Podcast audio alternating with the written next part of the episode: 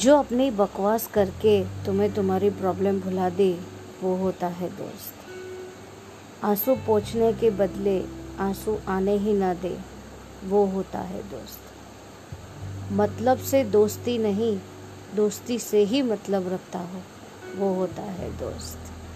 Happy friendship day to all.